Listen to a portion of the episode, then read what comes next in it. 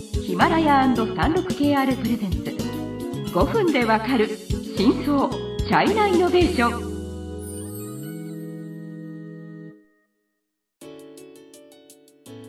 皆さんこんにちは、 スリーシックスケーアール ジャパンの委員です。日本経済新聞の山田です。はい、今週は共同購入型のソーシャル イーシー ピンドドについてご紹介したいと思います、うん、はい、はい、中国の イーシー といったら、うん、まあ、アリババしかわからないのはダメですよっていう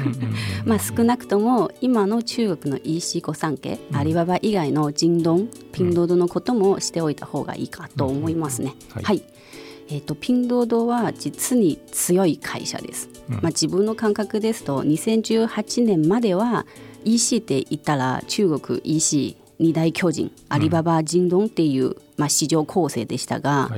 い、でピンドードはにせんじゅうごねん卒立してで凄まじいスピードで成長していて、後発なのに よん,ご 年でユーザー数はもうジンドンを実は超えて、はい、今にばんめ の, あの イーシー プラットフォームとなっているんですよ、うん、ジェーディードットコム ね、日本語で言うとね。あ、そうです ね, ですね、はい、ジェーディードットコム です、はい、まあさん社それぞれ特徴がありますよね。はい、まあアリババは今その前の番組で紹介したように最初は ツーシー のプラットフォームとして成長して、でその後まあ T モールっていう、うんうん、あのえー、と B のそういう会社も、はいはい、あので, できたんですね、うんうんうん、でジンドンはどちらかというと最初はもう ピーシー の機器専門の イーシー サイトから始まって、もともとあれ、うん、その電 シーディー とか売ってた会社だから、そうですね、電気系っていうか電化製品っていうか、はい、で中の出店も一応こう会社の出店が、うん、直の出店が多くて、あれはいわゆる本当のじいわゆる実店舗をそのままネットの上に載せたっていう感じなんで、そうです、ちょっと違うんです、ね、そうですね、まあ、その感覚もや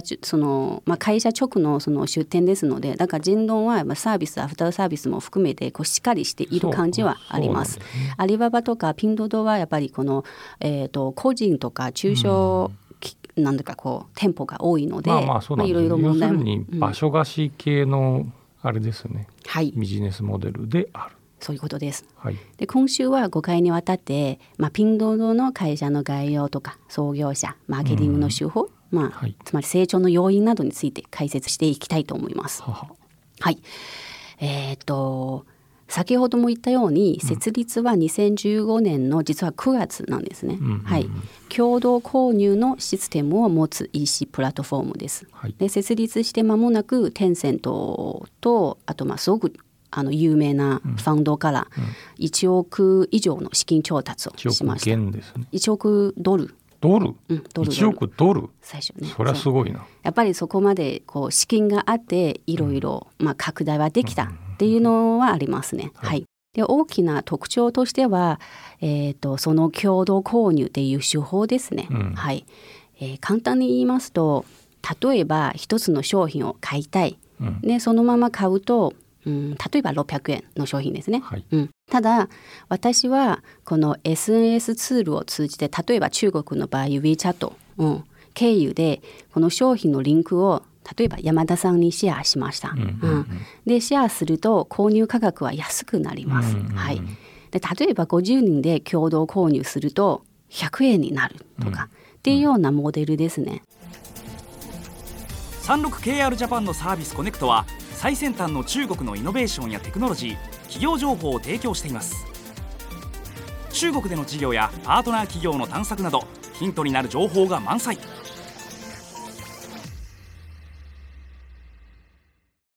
うん、で、まあ、有名なのは最初の頃、例えばにじゅうえんのトイレットペーパーとか、うん、にひゃくえんのジャケットとか、うん、やっぱそういった商品は全然珍しくないですね、うん、ということで共同購入シェアすることによって商品が安くなって、うん、で買えるっていうことです。もともももともと違う共同購入でいうと、前ここのシリーズでもやったそのメイトハンあの、まあ、最初はそうなんですよね。そうですね。でもそこもまたピンドードの創業者もいたことがあって、うん、実は本質はちょっと違う、うん、このメイトアンとかはクーポンですね。もともとも安いそういう設定で、うん、あじゃあまあみんなでこう買いましょうみたいな、うんうん、でもピンドードはあの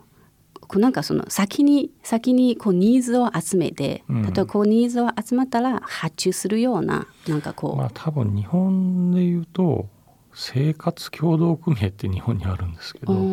それに近いかもしれない。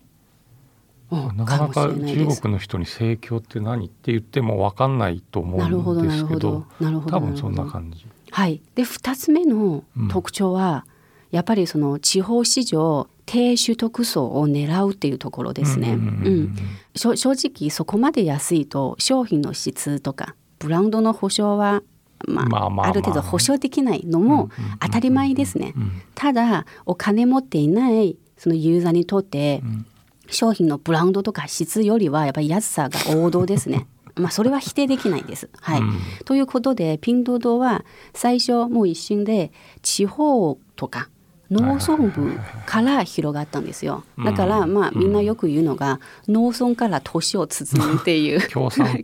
党路線でやってきたっていうことです、うんうんうん、はい。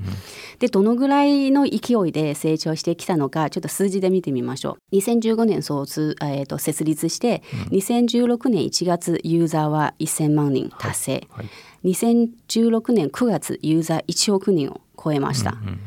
んうん、いちねんごにせんじゅうななねんのくがつユーザーにおくにんを超えました、うん、にせんじゅうはちねんしちがつアメリカあのナスダック上場しました。つまりさんねん中国経済のさまざまな業界や企業紹介、最新のイノベーションやテクノロジーを徹底解説。ごふんでわかる真相チャイナイノベーション。この番組の最新のエピソードはヒマラヤで配信中。今すぐヒマラヤのアプリをダウンロードして要チェック。またなんかこうラッキンコーヒー式の、はい、感じなんですけど、うん、ただやっぱりこう着実にこうユーザーも集めてこうやってきたので、うんうん、はい、で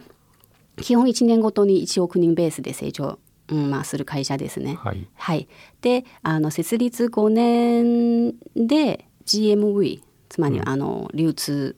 額ですね、うん、はい、はいはい、いっちょうげんですよ。いっちょうげん の, あの代理に乗る、はい、えー、乗りました、うん、でそれはアリババよりじゅうよねん、京東よりにじゅうねんも早い。それはまあちょっとその時代が違うので単純にその期間を比べていいのかっていうのは別ですけど、まさに、はい、おっしゃる通りです、うん、はい、でもその、えー、と時代の話とかそういう要因はまたあの次の回で説明しますが、はいはい、まずその、まあ、数字の羅列で皆さんは多分その規模感と勢いを、まあ、感じるかもしれないですね、はいはい、でにせんにじゅうねんの最新の決算を見ると決算を見ると、うん、今アクティブリユーザーはすでにろくおくはっせんまんにんもいます、うんうん、でアリババの方はななおくすうせんまんにんですね、うんうん、はい、で京東は今さんおくにんで、はい、まあ、ということで来年ならもうアリババ超えるんじゃないかなっていう予測もあります、うん、まあ、そう簡単ではないと思いますが、はい、はい、